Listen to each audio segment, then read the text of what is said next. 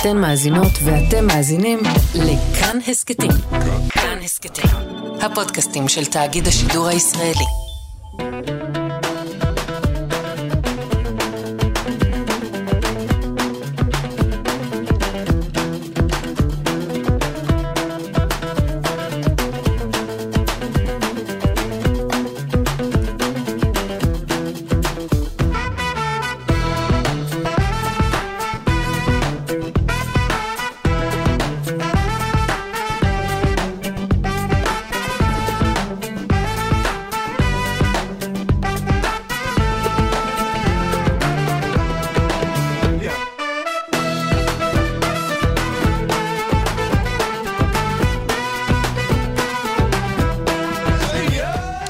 קפה גיברלטר, מגזין תרבות עם שורשים, אני אופיר טובול, ואתם על כאן תרבות 104.9 או 105.3 FM.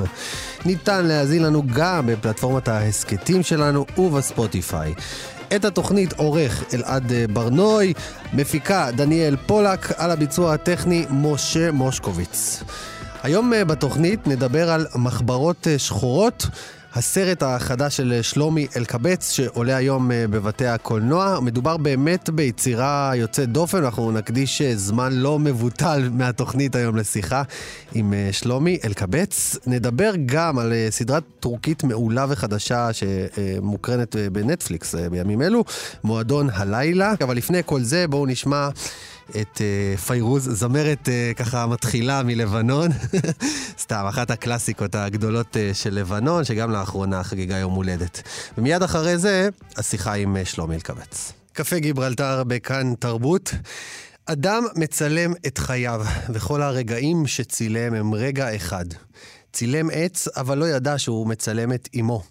צילם דרך עפר ולא ידע שמצלם את אביו.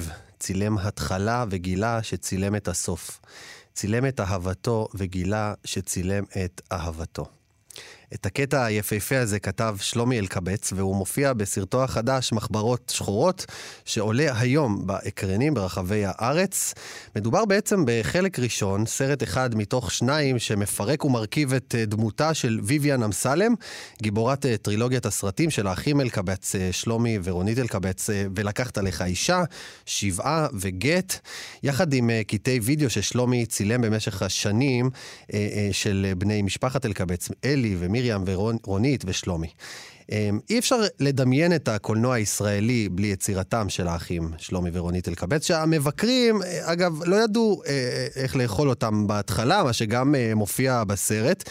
הם ייצגו לראשונה משפחה ושפה באופן שלא הופיע קודם על המסך, מה שמצד אחד הוא היה תמיד הכי פרטי והכי מזרחי ומרוקאי, מצד שני הכי אוניברסלי שיש, ואיתנו על הקו יוצר הסרט מחברות שחורות, הבמאי שלומי אלקבץ. שלום שלומי. שלום, שלום, מה שלומך? ברוך השם. אה, אתה, אתה בטח מתרגש, סרט חדש. אני, כן, אני עכשיו, אה, ככה, אתה יודע, היום אני קצת יותר רגוע, אבל אה, בטח אתמול וכל השבוע הייתי ככה ב... על, על קוצים זה בלשון המעטה, הייתי ככה, אתה יודע. על הקצה. עברתי שבוע לא, לא פשוט, מהבחינה הזאת. אבל, והסרט כבר הוקרן, והיה בכאן, והיה בירושלים, וכתבו על הדברים יפים וזה, וזה בכלל לא, לא, זה לא עשה לי כלום. כל הדברים האלה גם יחד לא עשו לי כלום, כמו הרגע הזה שהסרט אה, נמסר ממני לצופים, אתה יודע, הרגע האמיתי. כן. הרגע שעושים בשביל הקולנוע, כאילו... אה, אבל היום אני קצת טיפה, טיפה יותר רגוע, קצת... אה, יש לי יותר סבלנות לחכות. זה, זה בעצם, כן. אה, באיזשהו מובן, זה כמו סרט ראשון שלך. כאילו, בלי שחקנים, בלי כוכבים, זה אתה, המשפחה שלך, חומרי החיים שלך, הם במרכז פה. נכון, לגמרי. אני אמרתי את זה אתמול לפני, ש... לפני, ש...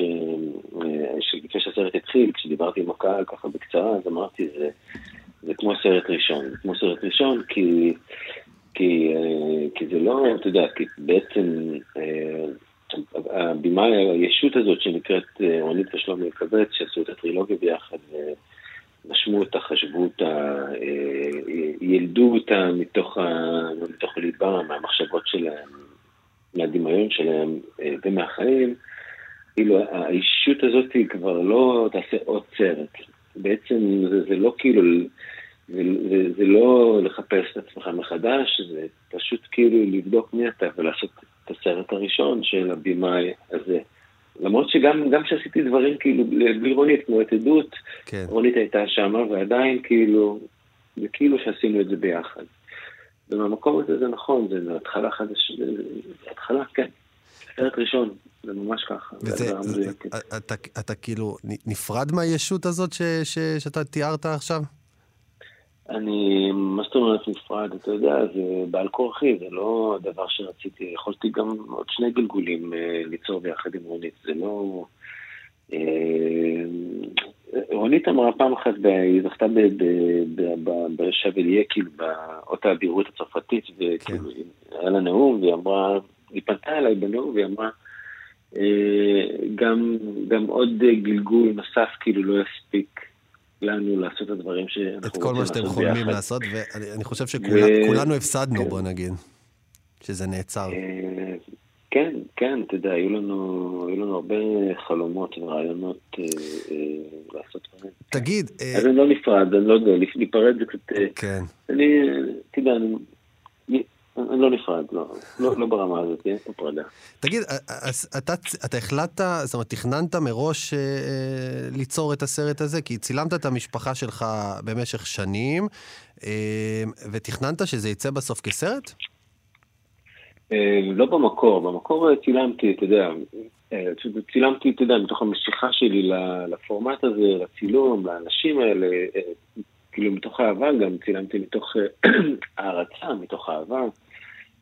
תיעדתי יום-יום בנאלי גם, לא, לא צילמתי דרמות גדולות, ולא חשבתי, תמיד, כן הייתה איזו בדיחה באוויר, יום אחד הוא יעשה מזה סרט, כאילו כולם היו צוחקים על זה באופן כזה או אחר, אבל אני באופן אישי, לא ראיתי איך ה... לא הצלחתי לראות מתוך ההיכרות שלי, כל החומרים שיש לי, איך הדבר הזה הופך להיות אה, סרט. למרות שלפני איזה שמונה, תשע שנים, הצצתי בארכיון וראיתי שצילמתי הרבה את ההורים שלי, ואמרתי, יהיה מעניין, יהיה מעניין יום אחד לקחת את, ה, את החומרים כאילו שצילמתי את ההורים בבית, ולחבר אותם קצת עם הטרילוגיה ולראות כאילו את ה... ולחצות כזה את הקו מהאמנות לחיים, ובחזרה כן. לשבור את המקום הזה. אבל זה לא מספיק, אה, זה עדיין לא הספיק לי כדי לעשות סרט, זה לא כאילו שזאת הייתה התוכנית, התוכנית כאילו, כן. תוכנית העל שלי. אולי, אולי שלומי, שלומי, משהו על המבנה של הסרט, כי אה, אה, זה, זה לא בדיוק, זאת אומרת, זה סרט שהוא אה, רטרוספקטיבה לטרילוגיה, זה גם סרט שהוא סרט תיעודי, זאת אומרת, אתה, זה סרט תיעודי? זאת אומרת, מבחינת הפורמט מבחינתך? אתה יודע, זה סרט עלילתי שמשתמש בחומרים תיעודיים. זה, זה פנטזיה תיעודית. פנטזיה תיעודית. כן, איך פנטזיה יכולה, איך סרט תיעודי יכול להיות פנטזיה, אז כאילו, אז, אז מה הוא בעצם? אבל זה לגמרי פנטזיה תיעודית, כי הסרט ברובו הוא מומצא ומורכב כאילו, אה, אם אתה מסתכל, אם אתה מפרק את הסרט באמת לחלקים שלו, אתה רואה שהוא מורכב בהמון רגעים של עולה במדרגות, יורד במדרגות, נכנס למונית, יוצאת ממונית כאלו, אבל, אבל בתוך ההקשרים שהסרט נמצא בהם, יש איזה כוח אה, בשבילי. שזה כוח כאילו שמושך אותך כאילו כמעט כמו, לא כמעט, כמו סרט מתח, כמו כן. סרט מתח כזה, אתה יודע שהזמן רודף אותך ואתה וכל, אתה מודד כל צעד ובודק כל שעל. אבל אה, אה, שכחתי מה הייתה השאלה, כן. זרקתי לרגע לדברים אז, אז, אני, אז אני אעבור לנושא השני, כן. השני שמעניין אותי בהקשר הזה, זה בעצם צריך להגיד כן. שמדובר בשני סרטים שהם אחד. Mm-hmm. עכשיו, הראשון עכשיו כן. יוצא, אה, לשני אנחנו נצטרך לחכות קצת? אה, חודש, השני יוצא בשישי לינואר, ואז גם אפשר יהיה לראות אותם ברצף מי שירצה, אבל... אה, ומה אתה ממליץ? הרבה... אתה ממליץ ברצף או לפרק? אני, אני, החוויה שלי, כמו שאני ראיתי כאילו את, את, את, כל הסיפור, אני ראיתי כאילו שלוש וחצי שעות, אנשים יושבים בקולנוע, וככה, אתה יודע, רואים, לא חלמתי שאני אעשה סרט כזה ארוך, תמיד אני אעשה סרטים של 90 דקות, אבל כן, ואז, אה, ואז התחלתי להכיר את הסרט לאנשים, ובשביל המון המון אנשים, אה, בטח בשבועות האחרונים שעשינו קצת תקנות ניסיון ביום הקולנוע, בסופי שבוע בבתי קולנוע מסוימים, הרבה אנשים שמחו לראות סרט אחד ואמרו לי כמעט ללא יוצא דופן, אנחנו צריכים קצת זמן, אה, אנחנו צריכים קצת זמן אה, כדי לעכל את הסרט הראשון, לתת לו להיות בתוכנו, כי יש הרבה עם מה להתמודד, ואז ניגש לסרט השני. כן. יש גם כאלה שאומרים אנחנו רוצים את האפוס. לקבל כאילו, את זה ב... אני, אני גם אוהב, כן. אני אוהב את האפוס, אני אוהב את ה... יש לומר שעורך התוכנית אלעד ברנוי העדיף את זה בגרסה המלאה והארוכה. כן, יש בדיוק קיבלתי טלפון גם מבמאי שאני מאוד אוהב, הוא אמר לי, לא, לא, תקרין את זה בפול און, אה, אבל... אה, קשה היום, גם יש את כל כן. הקורונה ואת כל הזה, להושיב אנשים כאילו, אז החלטנו כאילו בסופו של דבר שניתן את שתי האופציות, נתחיל בוויביאן, מי שירצה את ויביאן, ואז באיזשהו שלב גם אפשר יהיה לראות בסדר עוקב את שניהם, ברגע שרונית אה, אה, תצא, או הסרט יצא החוצה, אז אפשר יהיה לראות אותם אה, אפשר לראות אותם ביחד, כן. ת, תגיד, אה, בסרט אה, רואים כמה פעמים את אימא שלך מדברת על החשיפה, וכמה שקשה לה היה להיחשף אה, כדמותה של ויויאן בעצם. איך בסוף היא הסכימה בכל זאת להיחשף בסרט החדש, מחברות שחורות? כאילו, אני, אני אגיד שזה כאילו לא, מה שנקרא, לא מקובל אצלנו. כלומר, אני, אני נגיד לא הייתי יכול לעשות כזה דבר. לא, לא, לא הייתי יכול מה, לצלם את ההורים שלך? את ההורים שלי, זאת אומרת, לא, לא, לא תהיה שם חסימה. אני אומר אצלנו המרוקאים, כאילו בקטע הזה ש... ש, שההורים לא הכי ששים אה, להיחשף בצורה הזאת. אז איך היא קיבלה את זה? נכון. אה, תראה, יש פה שני, יש פה שני דברים. דבר ראשון זה בעצם ה... הרי הסיפור, הטרילוגיה זה לא באמת הסיפור של ההורים שלי, זה כן נח על הדמויות שלהן, ונח על עוד, אתה יודע, דמויות שדומות להן, כמו גט, ההורים שלי אף פעם לא היו בבית דין, כאילו, כן. זה אוטוביוגרפיה דמיונית. אבל עדיין, אה, אולי כאילו מה שהם סבלו ממנו זה זה שאנשים שהכירו אותם הדביקו עליהם את, ה, את הבדיה הזאת, שרונית ואני בדין, הדביקו עליהם והפכו את הבדיה למציאות שלהם. בעצם, אה, אתה יודע, מהמקום הזה פתאום הייתה להם איזושהי הזדמנות לקחת את המושכות ולספר את ה... לספר, לק... לקחת mm. בעלות על הנרטיב של עצמם, כן. את הסיפור של עצמם בגוף ראשון, ואני חושב שאני פחות או יותר אפשרתי להם באמת, כי אני לא שואל שאלות, ואני לא, אני לא מראיין אף אחד בסרט, ו... אז באמת נתתי להם לספר את הסיפור כפי שהם רוצים לספר אותו, והנוכחות של המצלמה אה, בבית היא הייתה נוכחות אה, אה, שהתקבלה בברכה, ואפשר היה להרים את המצלמה ולצלם. אני גם לא צילמתי דרמות, כאילו, אתה יודע, לא, אם הייתה איזה דרמה גדולה, הורדתי את המצלמה. אז מהבחינה הזאת אפשרתי להם באמת, באמת לדבר ולספר, והם הם ריתקו אותי, הם פשוט ריתקו אותי. עשיתי כתבה, ב, עשיתי כתבה לחדשות שישי, כאילו ב-13, וכאילו היא שאלה אותי, הכתבת אמרה לי כאילו, טליה קלט, כאילו שנתתי מלא הגבלות שהולכים להורים שלי, לא זה, לא זה, לא זה, לא זה, לא זה, לא זה, ואז היא אמרה לי, מה אתה כל כך... אז איך צילמת סרט עם כל ההגבלות מה זה, כאילו, מה אתה כל כך מפחד? גם צילמת סרט, אנחנו גם נטפל בהם יפה וזה. אז אמרתי לה, אני, מה זאת אומרת, מה אתה מפחד? ההורים שלי הם, הם האוצר שלי. כאילו. כן. הם האוצר שלי במובן הזה של כיוצר, כאומן, הם מקור, אתה יודע, הם מקור השראה מאוד עמוק. אני דרך, דרך הדמויות שלהם דיברתי על דברים, גם, גם דרונית ואני דיברנו על דברים מאוד גדולים, על חברה, על גיאוגרפיה, על פוליטיקה, על מגדר, על חופש, על, אתה יודע, כל הדברים האלה, השתמשנו בדמויות האלה. וכאילו להכניס מישהו זה כזה כמו להכניס מישהו לטרז'ורי, לאוצר הזה, כאילו, ואמרתי, ברור שאני אני דואג, אני מכניס אתכם לחדרי ליבי מהבחינה הזאת.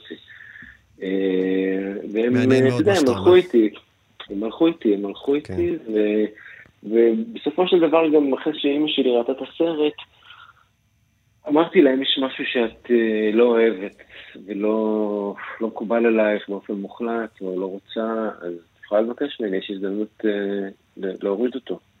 והיא בחרה שלא להוריד, לא להוריד דברים מהסרט. זה מעיד גם, מעיד גם על אומץ, אומץ שלה. תראה, יש לי סרט מדהים, בתוך המחברות יש עוד, יש עוד, יש עוד פרק שלם, כאילו, שבאמת אה, יוצא דופן, ו, ואנשים שמצולמים בו ביקשו לא להיות בסרט, אז, אז הוא לא יהיה. גנזת.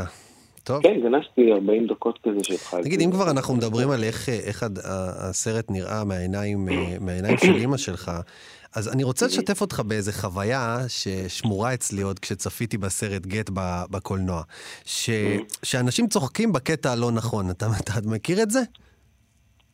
זה קטע מטורף, שדע לך, בגט, בגט, גט ראיתי אותו כמעט בכל העולם, ובגט הייתי מרגיל את עצמי כל פעם מחדש שהסרט היה יוצא במקום והייתי מגיע להקרנות, אה, מרגיש עצמי לצחוקים במקומות שאנשים צוחקים בהם, במקום שאני מקרין. בארצות הברית המיקום של הצחוקים, וצוחקים המון בגט, המיקום של הצחוקים היו כאילו לגמרי off ממה לג... שהיה קורה בצרפת, וואו. ובישראל off לחלוטין מצרפת ומארצות הברית. מה. איך, איך, תתאר, כאילו, מה ההבדל בעצם? זה כואב, זה כואב, זה לפעמים אתה, לפעמים אתה מסתכל, אתה אומר, אה, לפעמים אתה, אתה, אנשים צוחקים, ולפעמים אתה אומר, מה זה, זה, זה גזענות.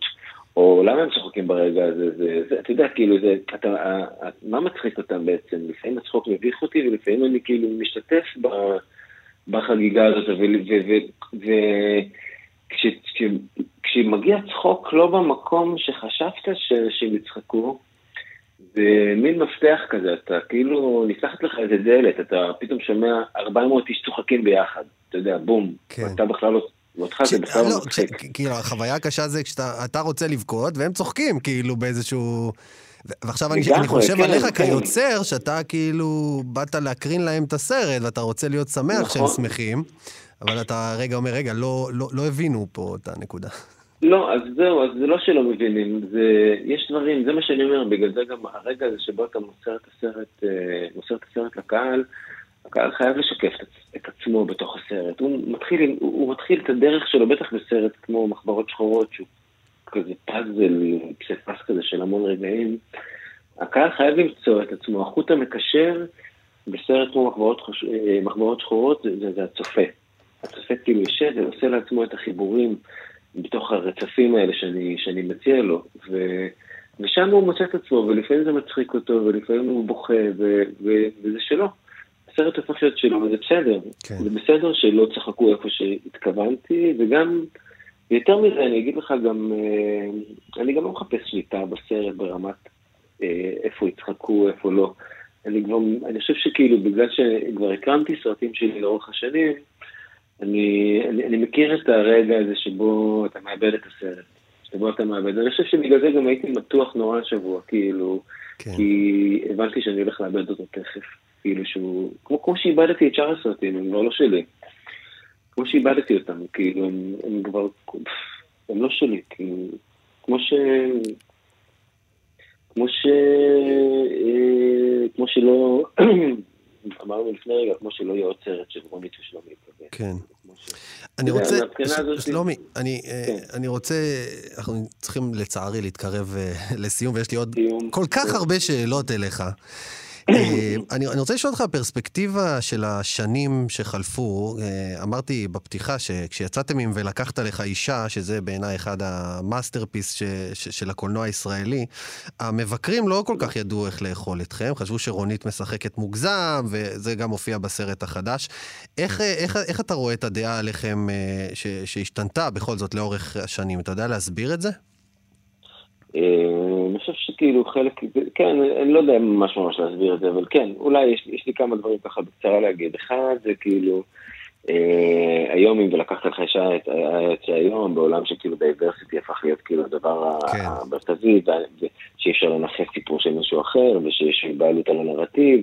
מהבחינה הזאת היום כבר כאילו אנשים היו הרבה יותר זהירים והיו בודקים את עצמם לפני שהם כאילו מבקרים תרבות. אתה מבין, היו מדברים על הקולנוע ופחות על התרבות, כי החיצים, חיצי הרעל, הופנו כלפי התרבות, כלפי הג'דור הזה, הדבר הזה, מה היא צורחת שם, מה היא תולשת שיער, כאילו, מה היא היסטרית, מה היא... אף אחד לא בחן את זה כתופעה תרבותית, כאילו, קינה. אתה יודע, אם מישהו היה מסתכל על קינה מזרחית ברגע הזה ואומר, הדימוי פה הוא דימוי של קינה מזרחית. השאלה אם זה יותר טוב, אני לא בטוח שהיית רוצה לא, שיצא... אני לא יודע אם זה יותר טוב. הקינה בתרבות המזרחית לאור סרטיו של... אה. לא, לא יודע, לא יודע, אני יודע, אני רק יכול להגיד לך שכאילו לאורך הזמן, אה, לאורך הזמן, זה שאנחנו התעקשנו להמשיך, כאילו, אתה יודע, ליצור את, ה, ליצור את הסרטים בשפה הפנימית שלנו, כאילו, אני חושב שכאילו עשה איזשהו שינוי. באופן שבו אנשים, אנשים מתבוננים על, ה, על, ה, על הקולנוע מה, מה, מהסוג הזה, ואנחנו גם נותנים להם כלים עם השנים, בגלל שאנחנו עושים עוד סרט ועוד סרט, נותנים להם כלים לבחון את, ה, את האומנות הזאת. יש איזו צנה מדהימה ב-Six Feet Under, שזו סדרה כאילו הכי אמריקאית, לבנה, לבנה, לבנה. שהאימא מתאבדת על הבן שלה, מה זה? עמוק באדמה זה שם עמוק באדמה, היא מתאבלת על הבן שלה, שמספר בפרק הראשון של הסדרה, הוא מספר שהוא חזר מיוון והוא ראה אנשים מפילות עצמם על ארון מתים, כן. באיזה טיול מסע שהוא עשה, ובפרק האחרון, בעונה השישית, היא רוצה להתאבל על הבן שלה שמת, ולא מספיק לה להתאבל כמו שהיא מכירה, ואז היא, היא נזכרת בסיפור שלו, והיא מפילה את עצמה על הקרקע, וגורפת כן. את האפר כזה, ושמה אותו על עצמה, וזורקת על הארון, וכאילו, אני אומר, זה מעניין, כאילו, אתה יודע, יש פה איזה... יש בעולם חיבורים תרבותיים ש, שאנשים מצליחים כן לקלוט בסופו של דבר, וזה, וזה קשור באמת לאופן שבו דימויים מושגים עוד פעם כן. ועוד פעם ועוד וזה, פעם. וזה לגמרי מוביל אותי אה, לשאלה האחרונה אה, שלי אליך, כי, כי התחושה שלי... ו- ואני חושב לא רק שלי, אלא של הרבה, הרבה אנשים מזרחים, כאילו, הייתה שיצרתם משהו שהוא כאילו שלנו. מצד אחד הוא היה מאוד מאוד אה, אה, ייחודי ב- ב- בסיפור, מצד שני מאוד אוניברסלי, ומשהו שכל אחד יכול אה, להתחבר אליו. אבל, אבל זאת הייתה שפה משותפת, איזשהו עולם שלא, שלא היה קודם. אני אגיד יותר מזה, כש, כשרונית אה, אה, נפטרה, אני הרגשתי כאילו, כאילו הייתי באבל כאילו חברה שלי, אה, כאילו, כאילו מישהי שאני מכיר, על אף שאף פעם... פעם לא פגשתי אותה. אתה, אתה יודע, יש לך אה, אה, יכולת להסביר את, ה, את התחושה הזאת, את ההזדהות הזאת? ו- ואני אגיד יותר מזה, אפילו בטח ובטח כשהם מזרחים ומרוקאים לא יוצאים מהסרטים שלכם אה, הכי, הכי טוב, הכי טוב וחם ומתוק, ו- ואתה יודע, כמו, כמו, כמו שהיינו אולי אה, רוצים... אה... רוצים להצטייר. כן. אה, תראה, הייתה לי איזה הקרנה כזה. לפני איזה שבוע וחצי עם קהל וזה, ושוחחתי איתם, והקרנה הייתה ברובה כאילו מורכבת מאשכנזים, וכמעט כולם אמרו, זה שלנו, זה הסיפור שלנו, זה הסיפור שלנו, אז אני אמרתי, לא, לא, לא, לא, רגע, רגע, רגע, זה לא שלכם. אז אמרו, למה? זה בדיוק כמו בבית שלנו, ואחד פולני, ואחד הונגרי, ואחד צרפתי, ואחד גרמני. זה בול, אבא שלך זה אבא שלי, ורק גרמני. אז, אה, אז אמרתי, רגע, לא, לא, לא, זה לא שלכם, אל תיגעו לי, אל תיגעו לי בשואה. אז היא רגע, זה שלי, זה שלי. אמרתי את זה בבדיחות, כאילו, אבל אה, צחקתי וגם התכוונתי, אני מייצג איזה משהו, כאילו, איזשהו מקום ש, שאני בא ממנו. כן, יכול להיות שאם אני מייצג אותה נאמנה, גם, גם, גם אנשים שבאים בתרבות אחרת לגמרי יכולים, אה, יכולים כאילו למצוא בו את עצמם, והכוח של רונית ביחס לשאלה שלך, היה באמת, אה, זאת אומרת, אחד, אחד מהדברים כאילו ש, שהיו לה אה, בין היתר לשאר, זה היכולת הזאת שלה אה, לש, לשקף, לשקף את הצופה בתוכה, כאילו, ולייצר איזה סוג של אינטימיות, אינטימיות בלתי אמצעית, שאין כמעט, כמעט מרווח בין הצופה לסרט שהוא רואה כשהיא מופיעה בו, אה, והוא ממש יכול לראות את עצמו ולהרגיש קרוב לעצמו, או אליה, איך שאתה רוצה לקרוא לזה, וההיעלמות שלה, אני מניח, בשביל הרבה אנשים, גם אנשים שדיברתי איתם לאורך השנים, היא הייתה היעלמות פרטית, היעלמות של הפרטי, של העצמות. כן. היעלמות שלך גם. לא, לא רק של איזה מישהו שצפית בו במסך. משהו בתוכך. פתאום חלק ממך כן, נעלם. כן, כן, כן. אולי זו, אולי זו דרך כאילו להסביר... אה, לגמרי זאת התחושה. להסביר את זה. טוב, אנחנו uh, הגענו לסיומה של השיחה הזאת שהייתה מרתקת, ואני מודה לך כל כך, uh, שלומי אלקבץ, על השיחה הזאת. מחברות שחורות בבית הקולנוע, בבתי הקולנוע, לכו לצפות בסרט הזה. תודה. תודה.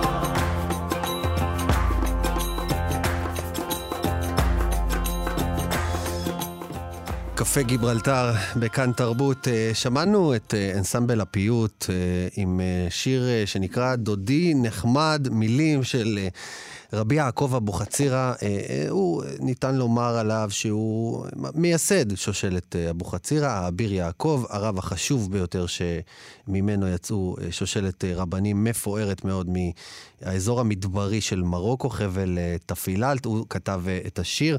הלחן אה, גם הוא מגיע מהאזור, והעיבוד לשיר, שהוא נותן כאן איזושהי יציאה מאוד מעניינת בעיניי.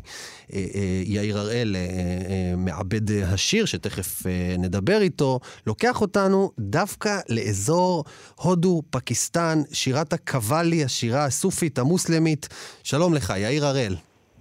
שלום חביבי, אופיר יקר. הבאת פה, הבאת פה יציאה שאני אומר, אתה, אתה נוגע פה בשני אזורים מאוד רחוקים בגלובוס, בשיר.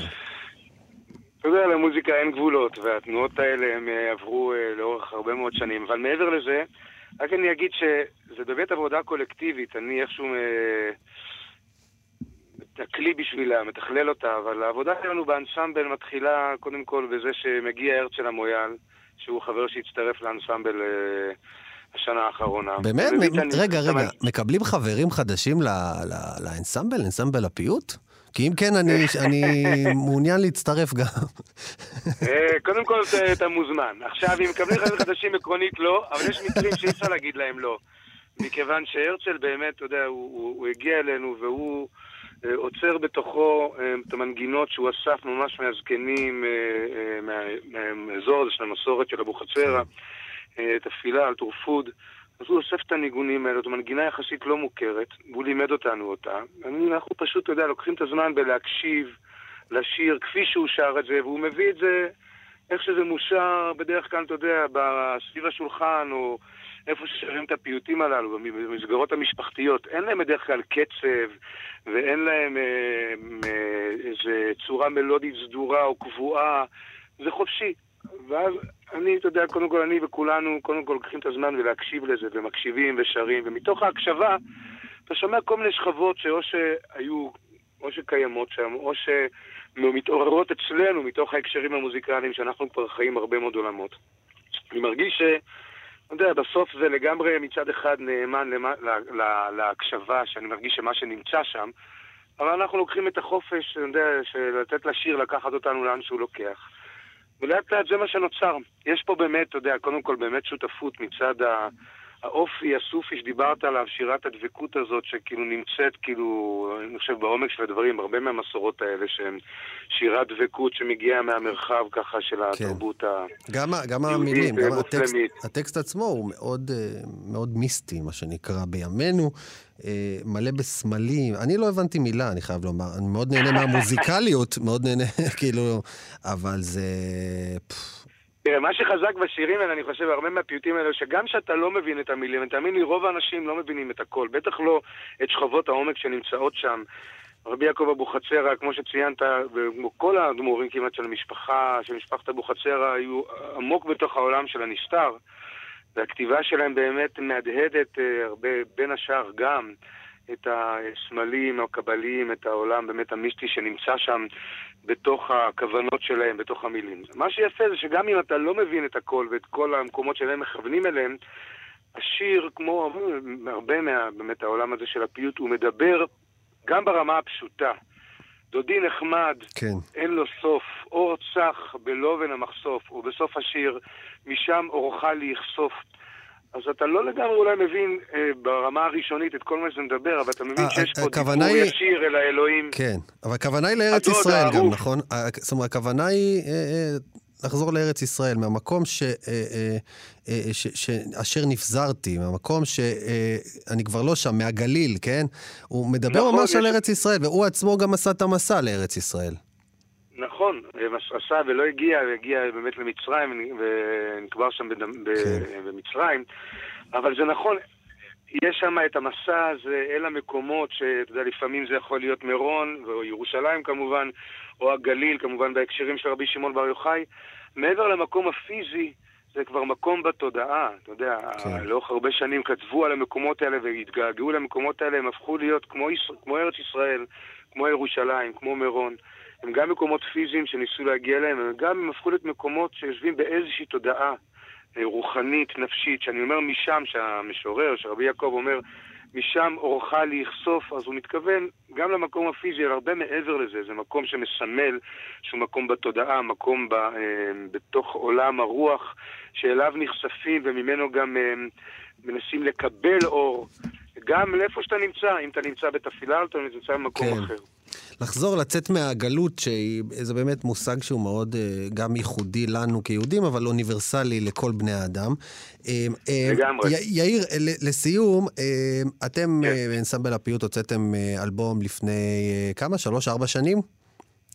אז מה, מה, אני כל, בכל שיחה שלנו אני מפציר בך להבין מתי יוצא עוד אה, יצירה, זו, זו הייתה יצירה חד פעמית, צריך לומר, ועכשיו שיר חדש, הוא חלק מפרויקט חדש, מאלבום חדש, לאן זה הולך? לגמרי, לגמרי, הוא חלק מאלבום חדש שכבר, אני חושב, החומרים אה, לגמרי כבר אצלנו. אנחנו מתכננים, קיווינו השנה, אבל אנחנו בצעדים לאט לאט, אה, צעד אחר צעד, מקווים להמשיך ולהקליט. יצא גם בשנה, בשנה הזאת של הקורונה הקלטנו איכשהו, הצלחנו להקליט את יערת דבש, שזו הייתה הסנונית הראשונה. גם את זה למדנו מהרצל המויאל. הוא גם, במקרה הזה פיוט של רבי ישראל נג'ארה, אבל הלחם מגיע גם באזורים האלה, מהאזורים האלה של פאתי הסהרה. אה, וזה הסינגל השני בעצם, דודי נחמד, שיצא עכשיו, ובאמתחתנו יש עוד אוצרות כאלה שאנחנו מקווים אה, להביא ולהקליט ולהוציא לאור בשנה הבאה. ותודה שאתה ממשיך לשאול. יפה, יפה, יאיר, אני לא רק ממשיך לשאול, אני מקווה אה, שבאמת בקרוב יצא האלבום השני, כי, כי באמת היה שם משהו מאוד מיוחד, וגם בשיר הזה וגם בשיר הקודם, ובכלל, עם הרכש החדש שלכם באנסמבל, אז נראה לי שאתם תעלו ותפרחו. אמן, תודה רבה. אני אגיד רק שיש לנו ממש בקרוב שתי הופעות גם בירושלים וגם בתל אביב. בירושלים בחג המוזיקה הישראלית. זה יהיה במשכנות שאננים ב-20 לדצמבר, ובסוף אותו שבוע בתל אביב, בבית מזרח מערב. אה, אז אנחנו אה, נשמח מאוד לראות אה, אותך ואת כולם שם. תודה רבה. קפה גיברלטר בכאן תרבות, שמענו כמובן את אה, אלטינגון, אחת הלהקות האהובות עליי ביותר, שמחדשת את הקלאסיקות של הרוק הפסיכדלי הטורקי. ועכשיו אנחנו נדבר על אה, סדרה טורקית חדשה, שכולכם יכולים אה, כבר לצפות בה בנטפליקס, מועדון הלילה. Kulüp בטורקית, סדרה שהיא מאוד מצליחה גם בטורקיה, יש לומר, שבמרכזה עומדת הקהילה היהודית בעיר בשנות החמישים. נגיד שלום לבמאי הקולנוע והיוצר רפאל בלולו. אהלן. שלום, שלום אופיר, שלום, מה נשמע? מצוין. בוא, בוא נשמע אה, קטע קצר מהסדרה, איזה כמה, כמה משפטים. בכבוד. Gitmek istedim buralardan, arkama bakmadan. Ne kadar yalnız olduğumu, bir ailem olmadığını hatırlatıyor bana. İnsan ailesini seçemez derler. Aslında seçebilirsin. כן, טוב, אה, רפאל, אה, זה תורך עכשיו, אתה צריך לתרגם לנו מה שמענו. תגיד, אה, כמה, כמה זה חריג, סדרה טורקית שהיא מיינסטרים בטורקיה, שהיא מצליחה, לא איזה משהו אלטרנטיבי, שהנושא שלה, או הדמות הראשית וגם המשנה, יהודים. טוב, אז קודם כל, מצד אחד זה חריג, ומצד שני, לאורך התקופה האחרונה, בשנים האחרונות, יש עניין בעולם המוסלמי ביהודים. אנחנו יודעים את זה מסדרות אחרות שנעשו במרחב המוסלמי, אה, וגם בטורקיה לפני כמה שנים נהייתה סדרה שהיא פחות אוהדת כלפי ישראל, אבל היא עדיין עוסקת אה, ביהודים ובישראלים, והסדרה הזאת יוצאת דופן כי היא בעצם מסתכלת על יהודים מפריזמה טורקית, מתוך נקודת מבט כן. טורקית, שמסתכלת אחורה על ההיסטוריה של טורקיה, שהיא קצת פחות... מחמיאה לטורקים, בוא נגיד. עליה. כן, קצת פחות. היא גם לא מחמיאה לטורקים מצד אחד, ומצד שני גם היא אה, האנטיתזה השלטונית. זו תקופה שהיא, שהטורקיה הנוכחית מסתכלת עליה בביקורתיות, לפחות השלטון ותומכי השלטון.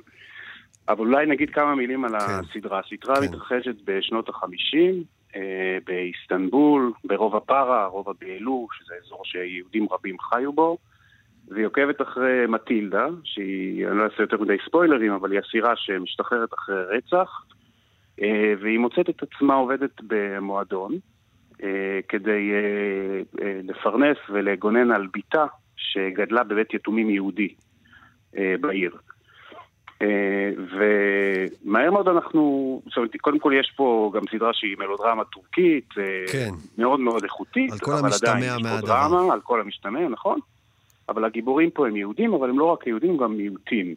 בשנות החמישים אה, יש עלייה, זה כבר אחרי אטאטורק, השליט הכל יכול של טורקיה המודרנית, יש עלייה של לאומיות. שנאת זרים קצת. ממש לאומנות, כי יש רגע, רגע שבאים לבעל המועדון ואומרים לו, תשמע, בוא, בוא תישאר פה רק עם המוסלמים ותפטר את העובדים הלא מוסלמים שלך. נכון, מציעים לו פרס אה, לאומי ואומרים לו, רומזים לו, אבל שכולם יהיו אה, מוסלמים, אבל צריכים לזכור גם כן שזו תקופה כן. כזאת בכל העולם. דבר טורקית, כן. אנחנו מכירים את דבר עברית, דבר טורקית, טורקית היא השפה השולטת. בהתחלה טורקיה הצעירה חשבה לשלב את כל המיעוטים שלה, לאט לאט עם עלייה של מפלגות ימין ומפלגות מרכז, נהיה יותר לאומיות אה, טורקית, שבהתחלה הייתה שמאלנית, אבל לאחר מכן הייתה ימנית, ימנית ולאט לאט התחילו אה, אה, פשוט לגרש ו- ו- ולהתנהג בצורה מפלה ואלימה כלפי המיעוטים. באותה שנה שהסדרה מתרחשת, התרחש גם פוגרום איסטנבול, שבו אה, נהרגו ונפגעו אה, רבים מהקהילה היוונית, אה, והסדרה עוקבת אחרי אה, ההגבלות, אם אתה ראית את הסדרה, אז כן. אתה ראית שגם היוונים והארמנים סובלים שם מפיטורים, והגיבורה המרכזית היא, היא, היא נטילדה, אותה טורקיה. עכשיו, עוד דילמה מעניינת שיש בתוך הסדרה, זה עזיבה לישראל. ישראל נוכחת שם כמדינת העם היהודי, המדינה הצעירה, היא לא נצבעת בצבעים הפוליטיים שאנחנו מכירים היום מטורקיה, לא, לא, לא מערערים עליה או מדברים על נושאים פוליטיים פנים-ישראלים, אלא רק על מדינה שהיהודים עוזבים, אנחנו יודעים שבאותם שנים משהו כמו 50 אלף יהודים עזבו לישראל. בשנות ה-40-50, כן. עכשיו צריך להגיד, גם מטילדה היא טורקיה יהודית לא טיפוסית. זאת אומרת, מה הכוונה לא טיפוסית? היא בת למשפחה מאוד מאוד עשירה, עשירה כן. שעסקה בספנות. אם תרצה, משפחת קרסו, שאומנם הם סלוניקאים, אבל סלוניקי של קרסו זה סלוניקי טורקית, אה, או קומונדו, משפחה מאוד מאוד עשירה. היא, הסיפור מתרחש בפארה, זה רובע שהוא אה, אה, של היהודים, היום זה גלטה, גל, אזור גלטה, עם קרקוי, כן. את רחוב הבנקים. כל מי, ש... כל מי שטייל באיסטנבול, באיסטיקלל, זה יעניין אותו, אני חושב, לראות איך חידשו בסרט הזה, את ה... לא, כלומר, אה, כלומר, שימרו והראו איך, איך הרחוב הזה היה נראה בשנות ה-50, זה די כן. מדהים, אני לא יודע איך הם... אה, אזור שיש בו הרבה איך הם עזרו את זה בכלל, כן. כן, אזור מאוד יהודי, ואני חושב שזה מפליא ומדהים, מעבר לעלילה, לראות את המוסדות של הקהילה היהודית, לראות, לשמוע בדיוק. את השפה, שפת הלדינו, כשאני אומר מוסדות, הכוונה לבתי כנסת ולבית יתומים, ול... ול...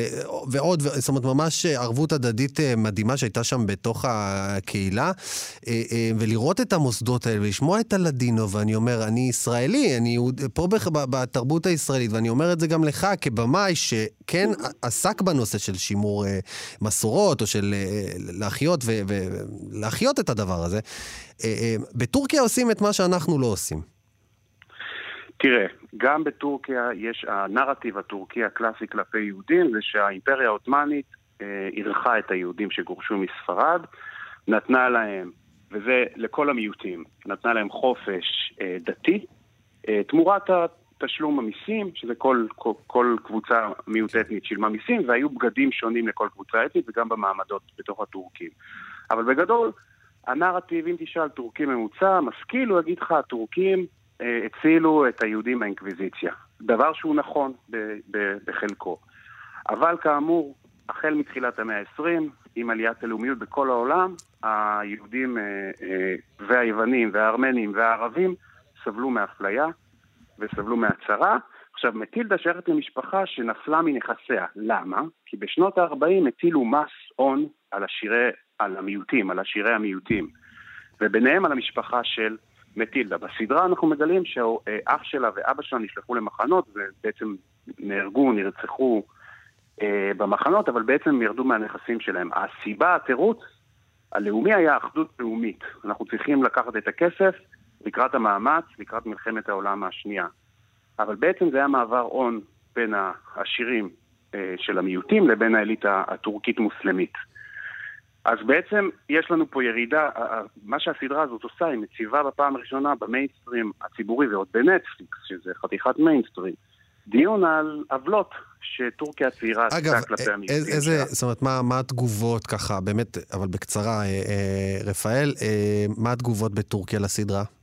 ממה שאני קראתי יש כל מיני, זה תלוי איזה עיתון אתה קורא, אם אתה קורא עיתון של האופוזיציה או עיתון של הקואליציה.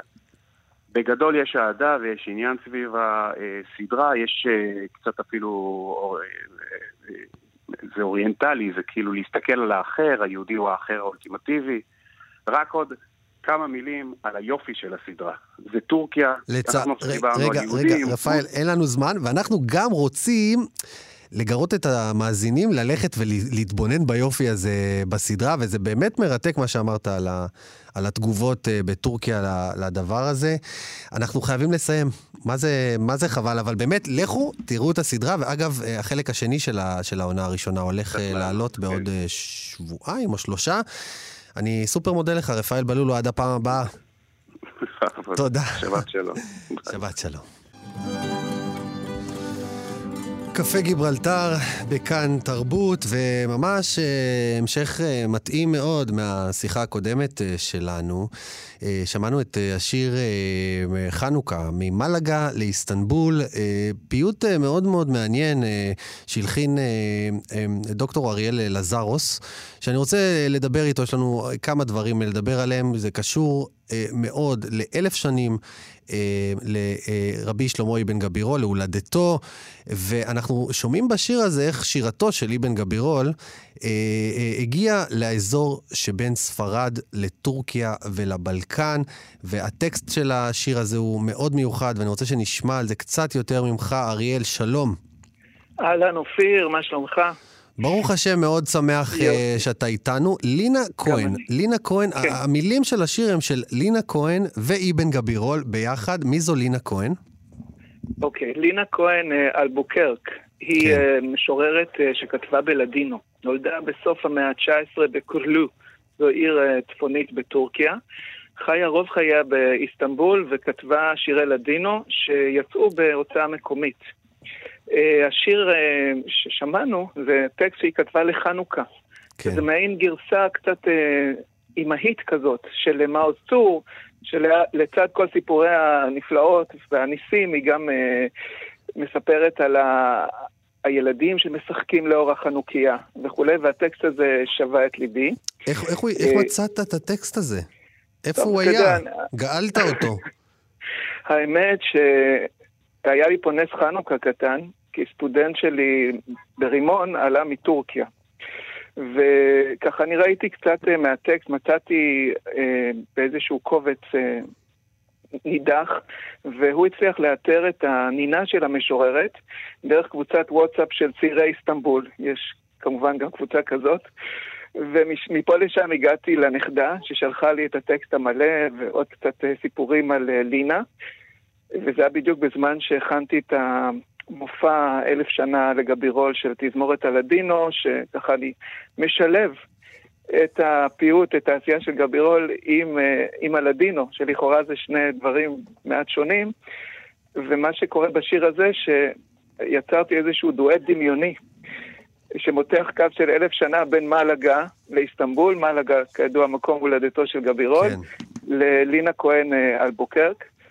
אה, מאוד היה מרגש שהנכדה שלה הגיעה להופעה שלנו בענבל, וככה, כשאתה מצליח גם ליצור משהו חדש, אה, גם לשמר וגם לסגור מעגלים, אז אה, ברוך השם אין אושר יותר גדול מזה.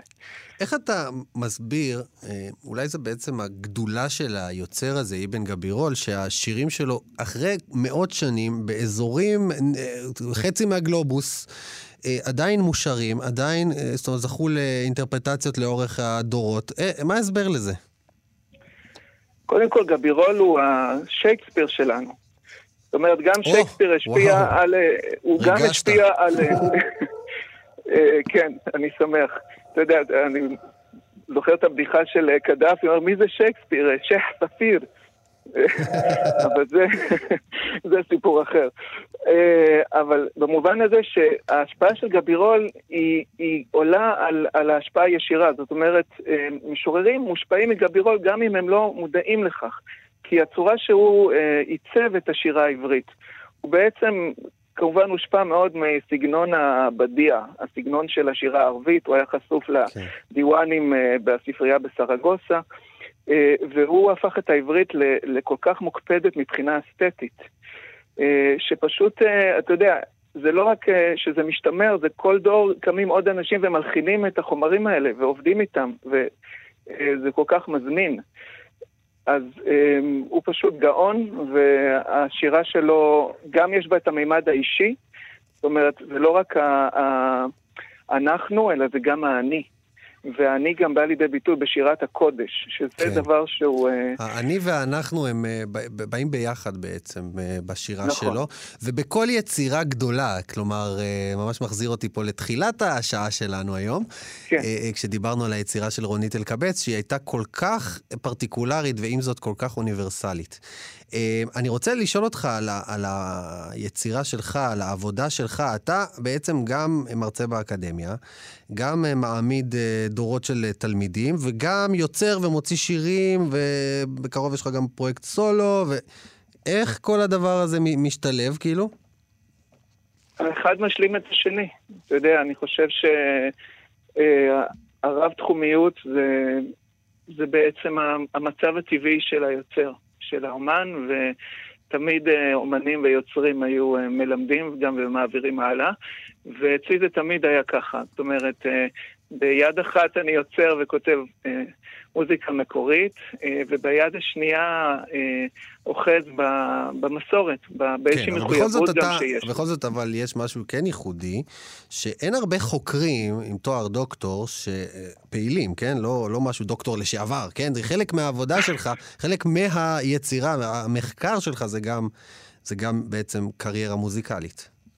נכון, כי אני באיזשהו שלב הבנתי שהשורשים שלי זה דבר שאני אה, אה, חי אותו ביצירה.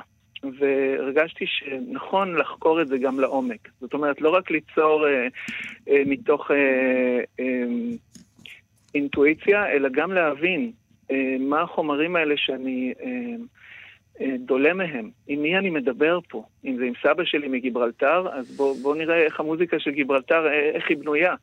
אה, אז ככה שאני, מתוך הסקרנות הזאת, אה, ומתוך הרצון גם אה, לפתח, אה, אני לא אגיד שיטה, אבל אה, למצוא איזושהי דרך אה, לשלב בין, ה, בין, ה, בין האומנות לבין המחקר, ולהעביר את זה הלאה, לאפשר לסטודנטים למצוא דרך להגיע לשורשים שלהם ולעבוד עם זה. מדהים. שמע, זה באמת אה, מפעל חיים, הייתי אומר, מה שאתה עושה. מפעל שהוא בשיאו, לא, לא, לא בשלבי הסיכום עדיין, אבל, אה, אבל באמת זה מדהים, ואני מחזק את ידיך. דוקטור אריאל תודה, עזרוס. תודה, תודה, אופיר יקירי, רבה לך. ואני מחזק את ידיך על התוכנית המופלאה שלך. תודה. והנה הגיע לסיום התוכנית המופלאה שלנו. קפה גיברלטר, מגזין תרבות עם שורשים. תודה לעורך התוכנית אלעד ברנוי, למפיקה דניאל פולק, לטכנאי השידור משה מושקוביץ. אני אופיר טובול, ניפגש כאן שוב בעזרת השם בשבוע הבא. שבת שלום, להתראות.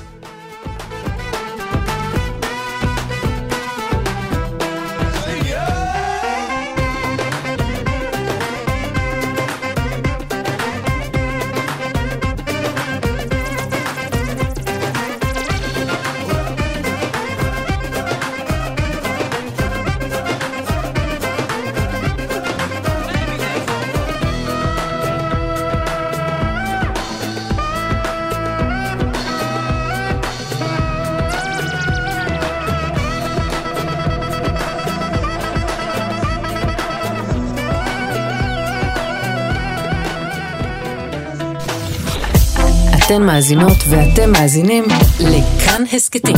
כאן הסכתים, הפודקאסטים של תאגיד השידור הישראלי.